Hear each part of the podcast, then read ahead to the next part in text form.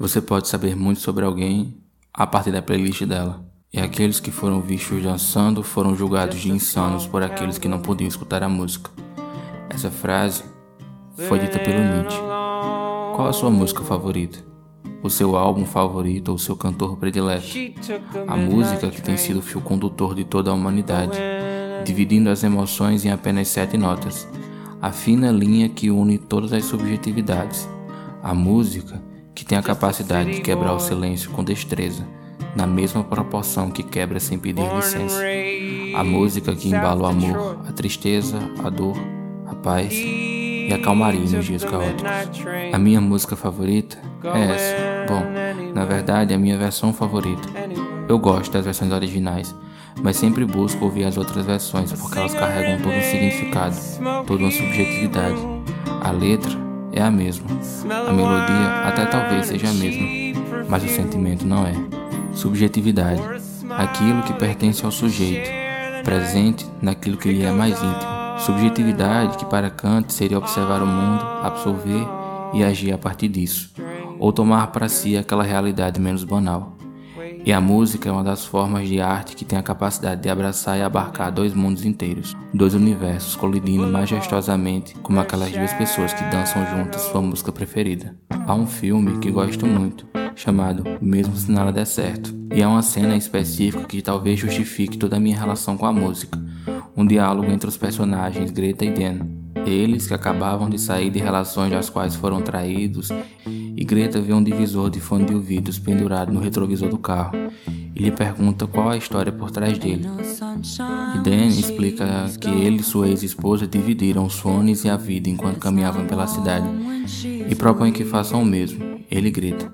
E é aqui que a música é ressignificada, porque antes a música trazia lembranças dolorosas para ambos, mas aqui ela ganha uma dimensão sublime e sutil, que traz calma, que une e dá norte às duas almas perdidas entre os dias, entre a banalidade do cotidiano.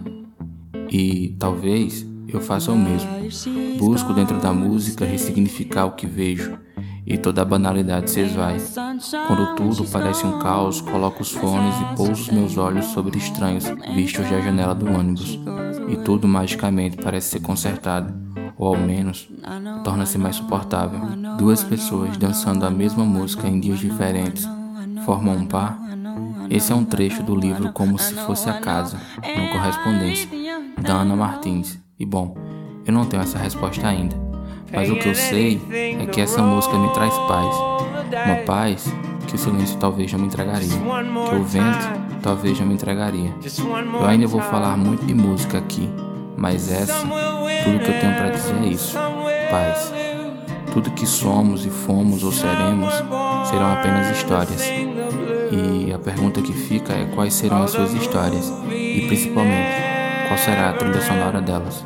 Essa letra fala sobre não deixar de acreditar. Bom, não tenho deixado, tenho tentado e de certa forma a música tem me ajudado. Porque quando não restar nada de nós, quando não estivermos mais aqui para contar nossas histórias, a música ainda será o maior legado deixado pelo ser. Porque o ser, sem emoções, estará condenado a ser apenas um borrão no universo. E para mim, a música é como o caos. Para Francis Yates, o caos não tem estátua, nem figura e não pode ser imaginado. É um espaço que só pode ser conhecido pelas coisas que nele existem. E nele contém um universo infinito. A música, para mim, é da mesma forma. Nela cabe um universo infinito, um pequeno universo do qual só eu e você sabemos o sentido. Mas afinal, qual a sua música favorita ou seu artista predileto? Don't stop believing. Hold on to the feeling. Streetlight people.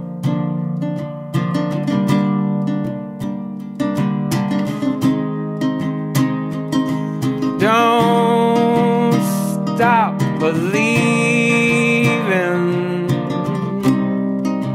Hold on to the feeling. Streetlight, people.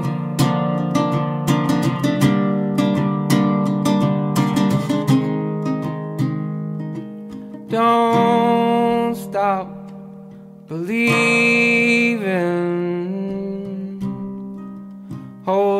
On to the feeling. Streetlight people